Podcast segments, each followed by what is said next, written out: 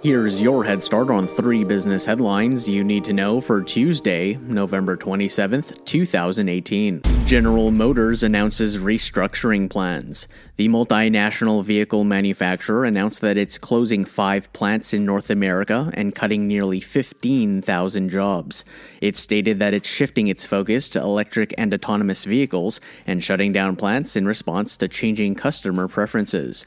GM looks to cut salaried and salaried contract staff by 15%, which includes 25% fewer executives. Airbnb appoints a new CFO. The privately held home sharing marketplace announced that it has appointed Dave Stephenson as its new chief financial officer. Stephenson joins the company from Amazon, where he was most recently vice president and CFO of their worldwide consumer organization, which is responsible for all of Amazon's global website sales, including Amazon Prime and subsidiaries such as Whole Foods and Zappos.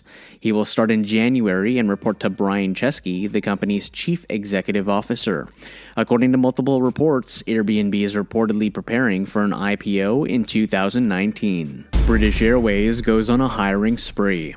The UK based airliner announced that it's investing in a new apprenticeship program to recruit more than 2,000 cabin crew in 2019.